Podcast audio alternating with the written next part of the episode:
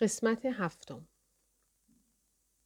ساتو که به طرف دست روی زمین نگاه می کرد پرسید پیتر سولومون یکی از آن آدم ها بود؟ لنگدان هنوز طاقت نداشت به آن دست نگاه کند. پیتر از خاندانی بود که همیشه به تمام مسائل باستانی و عرفانی اشتیاق داشتند.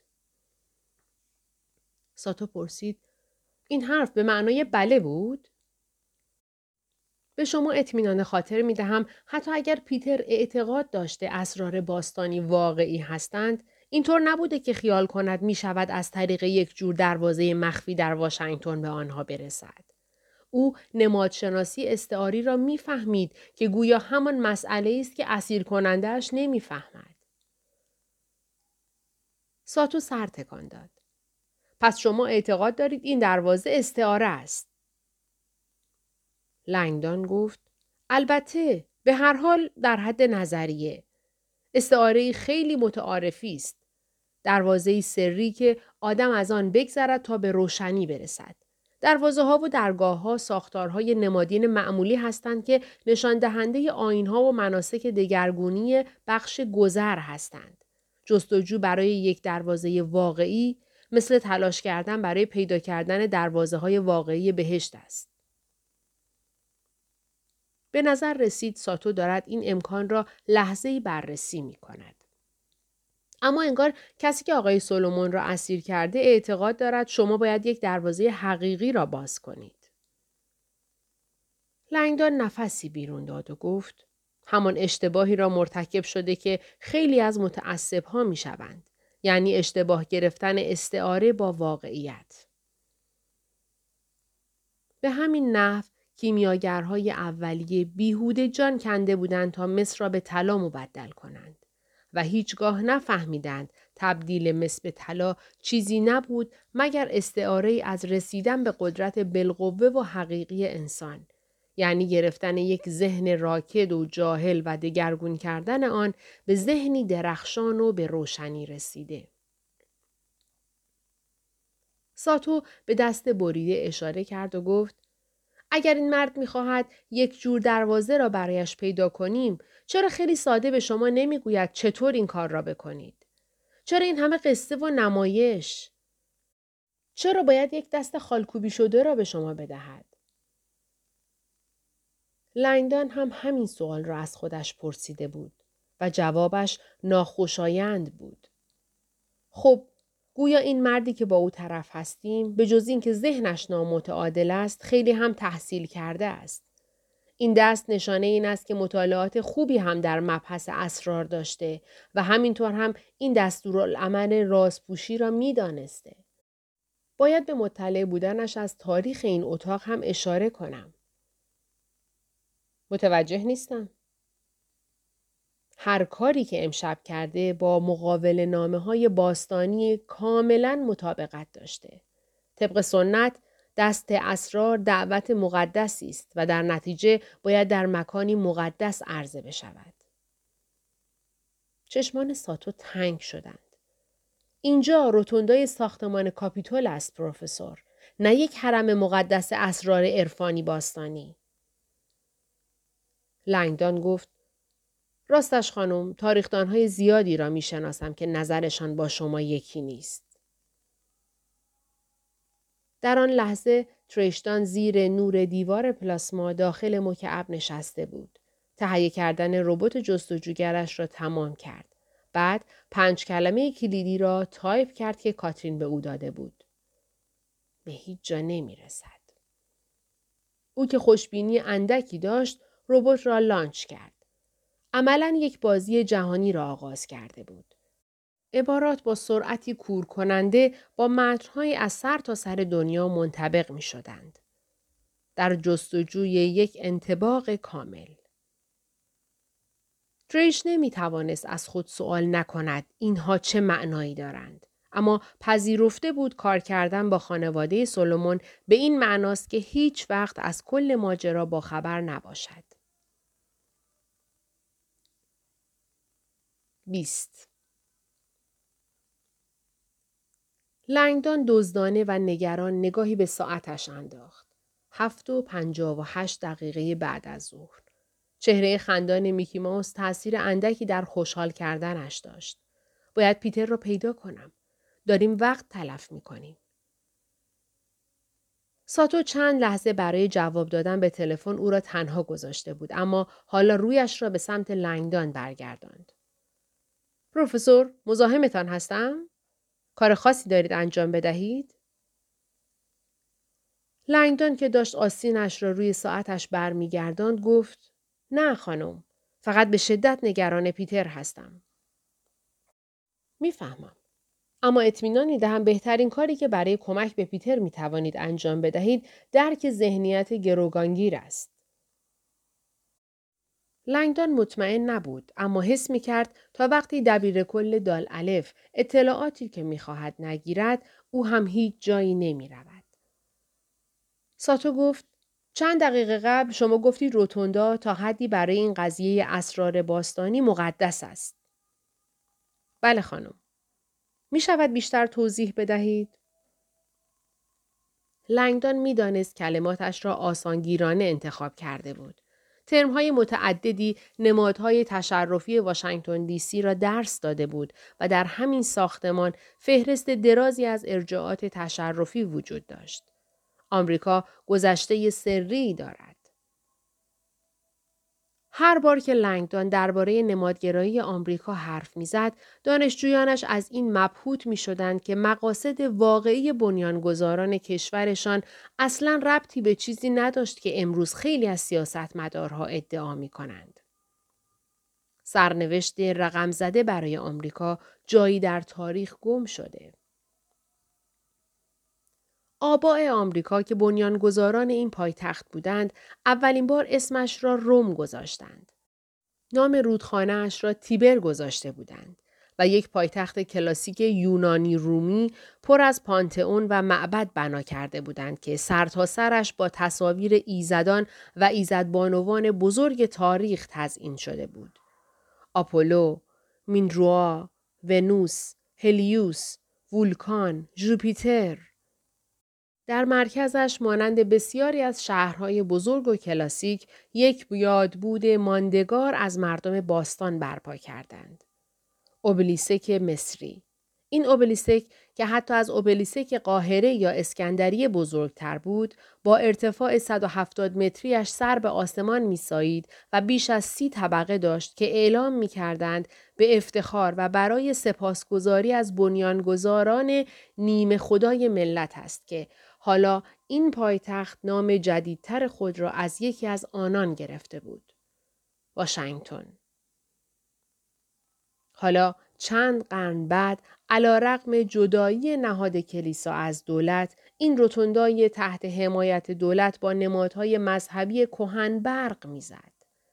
بیش از ده دوازده ایزد متفاوت در روتوندا بودند. بیشتر از پانتئون واقعی در خود روم. البته پانتئون روم در سال 609 به مسیحیت گرویده بود. اما این پانتئون هرگز به چیز دیگری نگروید. آثار تاریخ واقعیش هنوز تمام قد باقی مانده بود. لنگدان گفت شاید بدانید که این روتوندا برای ادای احترام به یکی از ارجمندترین نیایشگاه های روم طراحی شد. معبد وستا. همانهایی که باکره های وستایی داشتند؟ ساتو شک داشت که نگهبانان باکره مشعل روم هیچ ربطی به ساختمان کاپیتول ایالت متحده داشته باشند. لنگدان گفت معبد وستا در روم مدور بود و یک حفره بزرگ روی زمینش داشت که گروهی از جامعه خواهران باکره وستا از آتش مقدس روشنی نگهداری می کردند و کارشان این بود که نگذارند این شعله هیچ وقت خاموش شود. ساتو شانه بالا انداخت. این روتوندا هم مدور است اما من هیچ حفره بزرگی روی زمینش نمی بینم. نه دیگر نیست. اما سالها مرکز این اتاق یک دهانه بزرگ داشت. دقیقا همان جایی که دست پیتر هست. لنگدان به کف زمین اشاره کرد. در واقع هنوز هم علائم نرده هایی که نمیگذاشت مردم نزدیک شوند و سقوط کنند معلوم است. ساتو که با دقت زمین را وارسی می کرد پرسید چی؟ هیچ وقت چیزی نشنیده ام. انگار حق با ایشان است. اندرسون به دایره های از برامدگی های آهنی اشاره کرد که زمانی تیرهایی از توی آن بیرون می آمدند.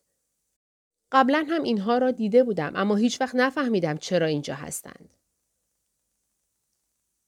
لنگدان پیش خودش گفت فقط تو نیستی.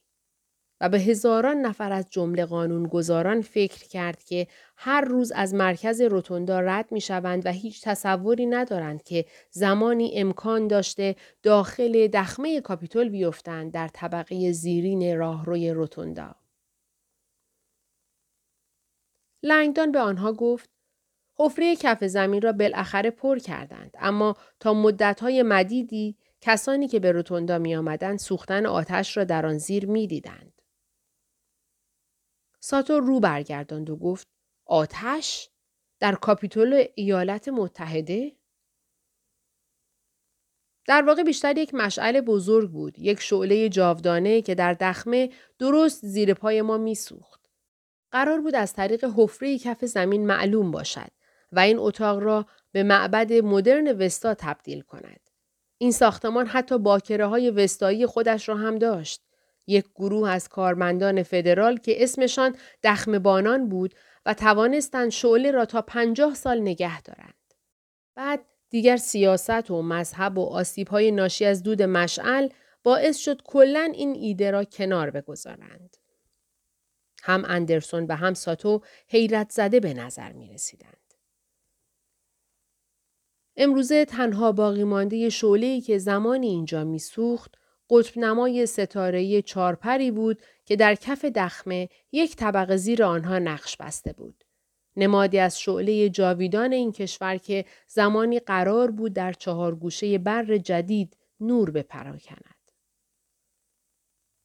ساتو گفت خب پروفسور حرف شما این است که مردی که دست پیتر را اینجا گذاشته همه اینها را می‌دانسته؟ به وضوح و خیلی خیلی بیشتر. نمادهایی در سر تا سر این اتاق هست که هر کدام به نوعی نشان دهنده اعتقاد به اسرار باستانی هستند. ساتو با لحنی که کمی تعنه در آن بود گفت حکمت باستانی دانشی که به انسان قدرت‌های خداگونه می دهد؟ بله خانم. این حرفها اصلا با بنیانهای مسیحی این کشور منطبق نیست. اینطور به نظر می رسد اما حقیقت همین است. این دگردیسی انسان به خدا معروف است به اروج. چه اطلاع داشته باشید چه نه این درون مایه تبدیل انسان به خدا عنصر اصلی در نمادگرایی این روتوند است. اندرسون با نگاهی حیرت زده از اینکه چیزی را دریافته تکرار کرد اروج اندرسون اینجا کار می کند. او دیگر باید بداند. بله کلمه اروج در یونانی آپوتئوسیس به معنای دگرگونی الهی است. انسان به خدا. از ریشه یونانی باستان اوپو یعنی شدن، تئوس یعنی خدا. اندرسون شگفت زده می نمود. آپوتئوسیس می شود خدا شدن؟ اصلا نمی دانستم. ساتو گفت من متوجه نمی شوم. لنگدان گفت خانم بزرگترین نقاشی این ساختمان اسمش اروج یا آپوتئوسیس واشنگتن است و کاملا به وضوح جورج واشنگتن را کشیده که دارد به یک ایزد مبدل می شود. ساتو مردد به نظر می رسید. هیچ وقت کاری با این مضمون ندیده ام. در واقع مطمئنم که دیده اید. لنگدان انگشت اشارهش را بالا آورد و مستقیما به بالا اشاره کرد. درست بالای سر شماست. 21 عروج واشنگتن را یک دیوار نگاره 433 متری که سایبان روتوندای کاپیتول را می پوشاند در سال 1865 کنستانتینو برومیدی تکمیل کرد. برومیدی که به میکلانژ کاپیتول شهرت داشت با کشیدن یک دیوار نگاره بر متعالی ترین بوم ساختمان یعنی سقفش با روتوندای کاپیتول همان معامله ای را کرد که میکلانژ با نمازخانه سیستین. برومیدی هم مانند میکلانژ بخشی از زیباترین آثارش را در واتیکان انجام داده بود. با این همه برومیدی در سال 1852 به آمریکا مهاجرت کرد و بزرگترین هرم مسیحی را به نفع هرمی جدید یعنی کاپیتول رها کرد که حالا به شاهکارهای استادانه او مزین است. ترومپلی سرسراهای برومیدی تا کتیبه ها یا افریزهای سقفی اتاق معاون اول. و کماکان تصویر عظیم بالای روتوندای کاپیتول بود که غالب تاریخدانان شاهکار اصلی برومیدی می دانستند. رابرت لنگدان به دیوارنگاره بزرگی که سقف را پوشانده بود خیره شد. معمولا از واکنش های متحیر دانشجویانش به تصویرسازی های غریب این دیوارنگاره لذت می برد. اما در حال حاضر حس می کرد در کابوسی گرفتار شده که هنوز مانده تا درکش کند. دبیر کلساتو که دستهایش را روی لبانش گذاشته بود و با اخم به سقف دوردست نگاه می کرد کنار لنگدان ایستاده بود. لنگدان حس کرد او همان واکنشی را نشان می دهد که خیلی ها وقتی اولین بار این نقاشی را در کانون کشورشان می دیدن نشان می دادند. حیرت مفرت. لنگدان با خود گفت تنها نیستی. برای اغلب مردم اروج واشنگتن هرچه بیشتر نگاهش کنند عجیبتر و عجیبتر می نماید. لنگدان گفت کسی که در پنل وسط قرار گرفته جورج واشنگتن است. و به پنجاه متر بالاتر به مرکز گنبد اشاره کرد. همانطور که می بینید او ردای سفید پوشیده و سیزده دوشیزه همراهیش می کنند و دارد تا ابرها صعود می کند و از انسانهای فانی جدا می شود. این همان لحظه عروج است. دگردیسی او به یک ایزد. ساتو و اندرسون چیزی نگفتند. لنگدان ادامه داد. نزدیک او می توانید یک سری پیکرهای عجیب و نابهنگام را از لحاظ تاریخی ببینید. ایزدان دنیای باستان که به بنیانگذاران کشور ما دانش پیشرفته اعطا می کنند. آنجا مینروا هست که دارد به مخترعان بزرگ کشورمان الهامات تکنولوژیک می دهد. بن فرانکلین، رابرت فالتن، ساموئل مورس. لنگدان یکی یکی اسمشان را آورد. و آنجا هم وولکان است که به ما کمک می کند موتور بخار بسازیم. کنار آنها نپتون آمده و نشان می دهد که چطور کابل اقیانوسی را بکشیم. کنار او هم سرس آمده. ایزدبانوی قلات و ریشه کلمه سریل در زبانهای اروپایی. روی ماشین دروی مککورمیک نشسته. یعنی همان پیشرفت بزرگ کشاورزی که اجازه داد کشور ما در تولیدات غذایی سردمدار دنیا بشود. این نقاشی مشخصا آباء کشورمان را نشان می دهد که دارند حکمت باستانی را از ایزدان دریافت می کنند. بعد سرش را پایین آورد و به ساتو نگاه کرد. دانش قدرت است و دانش درست اجازه می دهد انسان کارهای معجزهوار و تقریبا ایزدگونه انجام بدهد. ساتو دوباره لنگدان را نگاه کرد و گردنش را مالید. کشیدن کابل تلفن خیلی هم کار ایزدان نیست.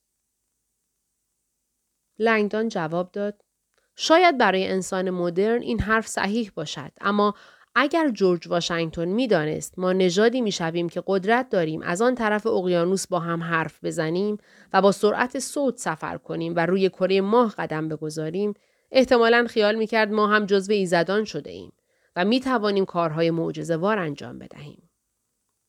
مکس کرد.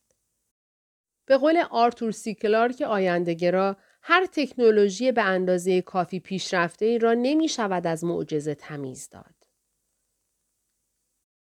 ساتو لبهایش را در هم کشید و ظاهرا داشت فکر می کرد. بعد به دست خیره شد و جهت انگشت اشاره را تا گنبد دنبال کرد. پروفسور به شما گفته بود که پیتر راه را نشان می دهد. درست است؟ بله خانم ولی ساتو رویش را از لنگدان برگرداند و گفت رئیس می شود نگاه دقیق تری به نقاشی بیاندازیم؟ اندرسون سر تکان داد. یک راه گربه باریک داخل گنبد هست. لنگدان نگاه کرد و آن بالا نرده های کوچک را دید که درست زیر نقاشی معلوم بودند و احساس کرد بدنش منقبض می شود. نیازی نیست برویم آن بالا. قبلا یک بار آن راه باریک را که کمتر کسی دیده بود در مقام مهمان یک سناتور آمریکایی و همسرش تجربه کرده بود و از آن ارتفاع سرگیج آور و گردشگاه خطرناکش از حال رفته بود. ساتو پرسید نیازی نیست؟ پروفسور ما با مردی مواجهیم که خیال می کند این اتاق دروازه‌ای دارد که می تواند او را به ایزد تبدیل کند. یک دیوار نگاره سقفی داریم که دگرگونی انسان را به ایزدان تصویر کرده. یک دست هم داریم که مستقیما به آن نقاشی اشاره می کند. انگار همه چیز اصرار دارند ما برویم آن بالا. اندرسون که داشت به بالا نگاه می کرد حرف او را قطع کرد و گفت راستش بیشتر مردم نمی‌دانند ولی یک صندوق شش زلی آن بالا در گنبد هست که مثل دروازه باز می شود و می شود از وسطش پایین را نگاه کرد. لنگدان گفت صبر کنید. شما متوجه یک نکته نیستید. دروازه‌ای که این مرد از آن حرف می‌زند استعاری است. دروازه‌ای که وجود ندارد. وقتی که گفت پیتر راه را نشان می‌دهد داشت به زبان استعاره حرف می‌زد. این جست اشاره کننده دست به انگشت اشاره و شست رو به بالا نماد مشهوری از اسرار باستانی است و در تمام دنیا در هنر کهن آمده. همین جست در سه تا از مشهورترین شاهکارهای لئوناردو داوینچی هم آمده. شام آخر، پرستش مجوسان، یحیای قدیس تعمید دهنده. نماد ارتباط عرفانی انسان با خداست. همان که بالاست پایین نیز هست. انتخاب کلمات عجیب این دیوانه حالا بیشتر معنادار به نظر می رسید.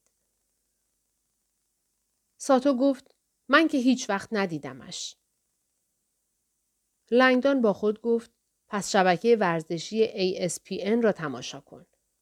همیشه تعجب می کرد که می‌دید ورزشکاران حرفه‌ای بعد از گل زدن یا امتیاز گرفتن برای قدردانی از خدا به آسمان اشاره می کردند.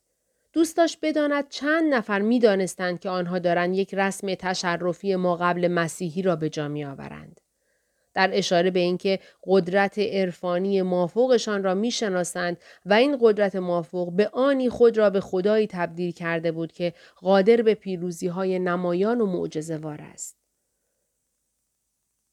لنگدون گفت اگر کمکی می کند باید بگویم دست پیتر اولین دست این شکلی نیست که در روتوندا ظاهر می شود. ساتو طوری نگاهش کرد که انگار لنگدان پاک به سرش زده. ببخشید؟ لنگدان به گوشی بلکبریش اشاره کرد و گفت عبارت جورج واشنگتن زئوس را در گوگل جستجو کنید. ساتو مردد بود اما شروع به تایپ کرد. اندرسون کمی به او نزدیکتر شد و مشتاقانه از بالای سرش او را نگاه کرد.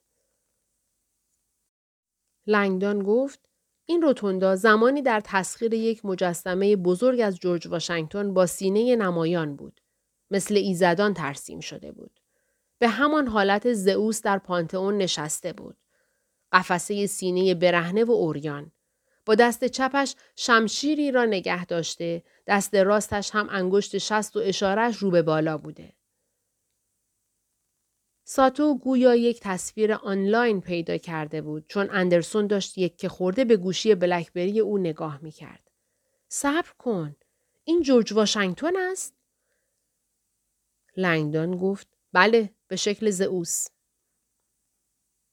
اندرسون که هنوز داشت از بالای سر ساتو تماشا می کرد گفت به دستش نگاه کنید. دست راستش همان حالتی را دارد که دست آقای سولومون حالت گرفته. لنگدان در دلش گفت من که گفته بودم دست پیتر اولین دست این شکلی نیست که در روتوندا ظاهر می شود. وقتی مجسمه هوراشیو گرینو از جورج واشنگتن برهنه اولین بار در روتوندا رونمایی شد، خیلی ها جک کوک کردند که واشنگتن دارد به سمت آسمان پرواز می کند و معیوسانه سعی می کند لباس پیدا کند. اما آرمانهای مذهبی آمریکا که تغییر کرد انتقاد متایب آمیز جای خود را به جدال داد و مجسمه را برداشتند و به آلونکی در باغ شرقی ساختمان منتقل کردند. در حال حاضر خانهاش در موزه ملی تاریخ آمریکای اسمیتسونین است که هر کسی آن را می‌دید هیچ دلیلی نداشت تصور کند این مجسمه یکی از آخرین پیوندهای باقی مانده از روزگاری بود که آباء این کشور خداگونه از بالای کاپیتول نظارت می کردند. مثل زئوس که از فراز پانتئون نظارت می کرد. ساتو که انگار این فرصت را مقتنم شمرده بود تا اخبار را با کارمندانش چک کند شماره ای را روی بلکبریش گرفت. به چیزی رسیدید؟ صبورانه گوش داد. متوجه هم. صاف به چشمهای لنگدان زل زد و بعد به دست پیتر. مطمئنید؟ این بار طولانی تر گوش کرد. باشد. ممنون. قطع کرد و به طرف لنگدان برگشت. تیم پشتیبانی من کمی تحقیق کرده بودند و وجود این دستی را که می‌گویید اسمش دست اسرار است تایید می کنند و بقیه چیزهایی را هم که گفتید تصدیق کردند. پنج نشانه سر بقیه انگشت ها، ستاره و خورشید و کلید و تاج و مشعل و البته اینکه دست از زمان باستان دعوت به یادگیری حکمت سری بوده. لنگدان گفت خوشحالم. ساتو خیلی مختصر جواب داد. خوشحال نباشید. به نظر توی بنبست هستیم. تا اینکه شما هر چیزی را که تا الان به ما نگفته اید بگویید. جانم؟ ساتو قدمی به طرف او برداشت. ما دور باطل زده ایم پروفسور. شما هیچ چیزی به من نگفتی که خودم نتوانسته باشم در نهایت از کارمندانم بشنوم. پس یک بار دیگر از شما می‌پرسم. چرا شما را امشب به اینجا کشانده اند؟ چه موضوعی است که فقط شما می‌دانید؟ لنگدان هم به همان شدت جواب داد. راجع به این قضیه قبلا حرف زده ایم. من خبر ندارم این مردک چرا خیال می کند من اصلا چیزی می دانم. لنگدان تقریبا وسوسه شده بود بپرسد از چه طریق مزخرفی ساتو فهمیده که او امشب در کاپیتول است. اما آنها قبلا راجع به این قضیه حرف زده بودند. ساتو چیزی نمی گفت. لنگدان به ساتو گفت اگر من قدم بعدی را می دانستم می گفتم اما نمی دانم. قاعدتا دست اسرار را یک مرشد به شاگرد می دهد. و بعد مدت زمان خیلی کمی بعد همراه با دست دستورالعملهایی می آید. جهت یک معبد. اسم یک مرشد که آموزش بدهد. بالاخره یک چیزی. اما تنها چیزی که این مرد گذاشته پنج تا خالکوبی است. بعید است. لنگدان ناگهان مکس کرد. ساتو نگاهش کرد و گفت چی شده؟ نگاه لنگدان روی دست قفل شد. پنج خالکوبی. حالا داشت می‌فهمید چیزی که گفته بود شاید هم درست نباشد. ساتو پافشاری کرد. پروفسور؟ لنگدان یک قدم به سمت شیء مخوف رفت. پیتر راه را نشان می دهد. قبلا به فکرم رسیده بود شاید این مرد چیزی را در مشت پیتر گذاشته باشد. نقشه ای، نامه ای، دستورالعملی چیزی. اندرسون گفت نگذاشته. همینطور که معلوم است انگشت دیگرش چندان هم محکم بسته نشدند. لنگدون گفت حق با شماست اما به نظرم رسید بعد دلا شد و سعی کرد از لای انگشت قسمت های نامعلوم کف دست پیتر را ببیند. شاید روی کاغذ ننوشته باشد. اندرسون گفت یعنی آن را هم خالکوبی کرده باشد؟ لنگدان سر تکان داد. ساتو پرسید چیزی کف دستش می‌بینید؟ لنگدان بیشتر دلا شد و سعی کرد از زیر انگشت های چفت نشده نگاه کند. زاویه خیلی بد است. نمی‌توانم. ساتو به طرف او آمد و گفت تو را به خدا لایان نکبت را باز کن. اندرسون جلویش را گرفت. خانم باید صبر کنیم پزشک قانونی برسد بعد دست بزنیم به ساتو از کنارش گذشت و گفت من جواب می‌خواهم. بعد لنگدان را کنار زد و خم شد.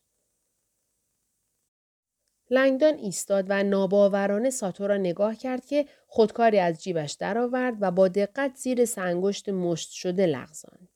بعد یکی یکی انگشت ها را بالا آورد تا اینکه دست را کاملا باز کرد و کف دست معلوم شد. لنگدان را نگاه کرد و لبخند پهنی صورتش را فرا گرفت. دوباره حق با شماست پروفسور. 22 کاترین سولومون که در کتابخانه قدم می‌زد آستین روپوشش را بالا داد و ساعتش را نگاه کرد. زنی نبود که عادت به انتظار داشته باشد اما فعلا احساس می کرد تمام دنیایش در حالت انتظار است. منتظر نتایج ربات جستجوی تریش بود. منتظر خبری از برادرش بود. و در ضمن منتظر تماس مجدد مردی بود که مسئول کل این موقعیت دردسرساز بود. با خودش گفت کاش به من چیزی نگفته بود. معمولا کاترین خیلی در آشنایی با افراد جدید دقت می کرد و هرچند این مرد را امروز بعد از ظهر برای اولین بار دیده بود در عرض چند دقیقه به او اعتماد کرده بود. اعتماد کامل. مرد امروز بعد از ظهر تماس گرفته بود که کاترین خانه بود و داشت طبق معمول یک شنبه هایش از خواندن مجلات علمی هفته لذت می برد. صدایی خودنمایانه و غیر طبیعی گفته بود خانم سولومون اسم من دکتر کریستوفر ابددون است. اجازه می‌خواستم چند لحظه درباره برادرتان با شما صحبت کنم. کاترین پرسیده بود ببخشید شما؟ و چطور توانستی شماره موبایل خصوصی مرا گیر بیاوری؟ دکتر کریستوفر ابددون کاترین این اسم را به خاطر نمی آورد. مرد گلویش را طوری صاف کرد که انگار موقعیت کمی ناشیانه شده. معذرت می‌خواهم خانم سولومون. من تصور می‌کردم برادر شما درباره من با شما حرف زده. من پزشکشان هستم. تلفن موبایل شما جزو شماره های تماس های اضطراری ایشان ثبت شده بود. قلب کاترین از جا درآمد. تماس اضطراری؟ اتفاقی افتاده؟ مرد گفت نه گمان نمی کنم. برادر شما امروز تو وقت گرفته بودن اما تشریف نیاوردند و با هیچ کدام از شماره هایشان نمی توانم پیدایشان کنم. ایشان هیچ وقت بدون تماس قبلی قرارهایشان را به هم نمی و من کمی نگران شدم. شک داشتم با شما تماس بگیرم. اما نه نه به هیچ وجه از توجه شما ممنونم. کاترین هنوز هم داشت سعی می کرد اسم پزشک برادرش را به یاد بیاورد. من از دیروز صبح تا حالا با برادرم صحبت نکردم اما احتمالا فراموش کرده گوشیش را روشن کند. کاترین تازگی ها برایش یک موبایل آیفون خریده بود و پیتر هنوز وقت نکرده بود کار با آن را یاد بگیرد. پرسید شما پزشکش هستید؟ پیتر بیماری دارد که از من مخفی کرده؟ مکسی طولانی پشت خط پدید آمد. من واقعا متاسفم ولی مشخصا اشتباه حرفه‌ای بدی مرتکب شدم که با شما تماس گرفتم. برادر شما گفته بود که شما از ملاقاتهایش با من خبر دارید. اما حالا می‌بینم که اینطور نیست. برادرم به پزشکش دروغ گفته؟ نگرانی کاترین حالا داشت مدام شدیدتر می‌شد. مریض است؟ شرمندم خانم سولومون. مسائل محرمانه پزشک و بیمار مانع این است که با شما درباره بیماری برادرتان صحبت کنم. و همینطور هم با اعتراف به اینکه ایشان مریض من هستند خیلی حرف زدم. با اجازه شما می‌خواهم خداحافظی کنم. ولی اگر خبری از ایشان گرفتید لطفا ازشان بخواهید با من تماس بگیرند تا خیالم راحت شود که حالشان خوب است. کاترین گفت صبر کنید. لطفا به من بگویید که مشکل پیتر چیست. دکتر ابدون نفسی بیرون داد و نشان داد که از اشتباهش پشیمان است. خانم سلومون، می‌فهمم که شما غمگین هستید و سرزنشتان نمی کنم. اطمینان می دهم حال برادرتان خوب است. همین دیروز در دفتر من بود. دیروز؟ و امروز دوباره برنامه داشته شما را ببیند؟ به نظر وضعش وخیم است. مرد آهی بلند کشید. پیشنهاد می کنم کمی به او فرصت بدهیم. بعد کاترین به سمت در راه افتاد و گفت من همین الان دارم میایم مطبتان. شما کجا هستید؟ سکوت. کاترین گفت دکتر کریستوفر ابدون من می توانم خودم نشانیتان را پیدا کنم یا اینکه بهتر از خودتان شخصا به من بدهید. در هر صورت من دارم میایم پیش شما. دکتر مکس کرد. خانم سولومون اگر من شما را ببینم می شود لطفا قول شرف بدهید چیزی به برادرتان نمی‌گویید تا اینکه من سر فرصت برایشان اشتباهم را توضیح بدهم؟ مشکلی نیست. متشکرم. مطب من در کالورما هایتس است. بعد نشانی را به او داد. 20 دقیقه بعد کاترین سولومون داشت خیابانهای مجلل کاروما هایتس را زیر پا میگذاشت. بی آنکه فایده ای داشته باشد به همه تلفن‌های برادرش زنگ زده بود. زیاد نگران مکان برادرش نبود اما خبر این که برادرش مخفیانه پیش دکتر می رود آزاردهنده بود.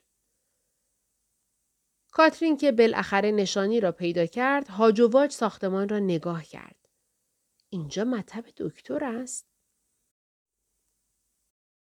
امارت اعیانی بود که جلویش حصار امنیتی از جنس آهن کار شده و دوربین های امنیتی و زمین های سبز با شکوهی داشت.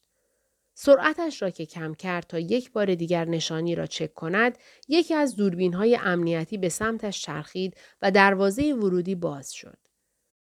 کاترین با دودلی در راه ماشین رو راند و بغل گاراژی با ظرفیت شش ماشین و لیموزینی شش در پارک. این دیگر چه جور پزشکی است؟ از ماشین که پیاده شد، در جلوی امارت باز شد و هیکلی برازنده قدم روی پاگرد پله ها گذاشت. خوشتیب بود. بسیار قد بلند و کم سن و سالتر از آنچه تصور می کرد. با این همه اقواگری و آدابدانی فردی مسنتر را از خود ساطع می کرد.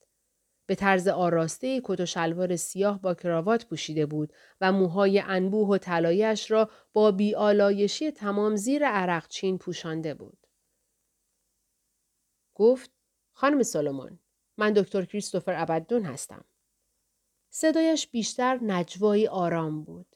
دست که دادند حس کرد پوستش نرم است و خوب از آن مراقبت می کند. کاترین سولومون و سعی کرد به پوستش خیره نشود که بیش از حد نرم و برونزه بود. آرایش می کند؟ کاترین به محض آنکه به حال بیش از حد مرتب و آراسته خانه قدم گذاشت به شدت احساس بیقراری کرد. موسیقی کلاسیک در پس زمینه پخش می شد و بوی اودی می آمد که انگار کسی تازه روشن کرده باشد. گفت زیباست. هرچند تصور می کردم دارم میایم مطب شما. آنقدر خوششانس بودم که در خانه هم کار کنم. مرد او را به اتاق پذیرایی راهنمایی کرد که شومینه ای آنجا داشت میسوخت. لطفا راحت باشید. من کمی چای دم می کنم. میآورم و بعد صحبت می کنیم. بعد به سمت آشپزخانه رفت و ناپدید شد. کاترین سولومون ننشست. فراست زنانه غریزه قدرتمندتر بود که آموخته بود به آن اعتماد کند و چیزی در این خانه بود که باعث می شد پوستش مورمور شود. هیچ چیزی نمی‌دید که به نظر بیاید اینجا مطب پزشک است. دیوارهای پر از عتیقجات این اتاق پذیرایی با تابلوهای از هنر کلاسیک تزئین شده بود. به خصوص نقاشی با مزامین شگفتانگیز اساتیری. جلوی بوم کرباسی بزرگی ایستاد که سه افسونگر را به تصویر می کشید و بدنهای برهنهشان با رنگهایی به شدت زنده و روشن ترسیم شده بودند. رنگ روغن اصل مایکل پارکس است. دکتر ابدون بدون اختار پشت سرش ظاهر شده بود و یک سینی چای داغ را در دست داشت. کنار شومینه نمی نشینید؟ او را به اتاق پذیرایی راهنمایی کرد و یک صندلی به او تعارف کرد. نیازی نیست عصبی بشوید. کاترین خیلی سریع جواب داد. من عصبی نشدم. مرد لبخندی اطمینان بخش به او تحویل داد و گفت راستش شغل من این است که بدانم مردم کی عصبی هستند. ببخشید؟ من روانپزشک هستم خانم سلومون. حرفه من همین است. تقریبا یک سالی می شود که برادرتان پیش من می آید. من درمانگر ایشان هستم.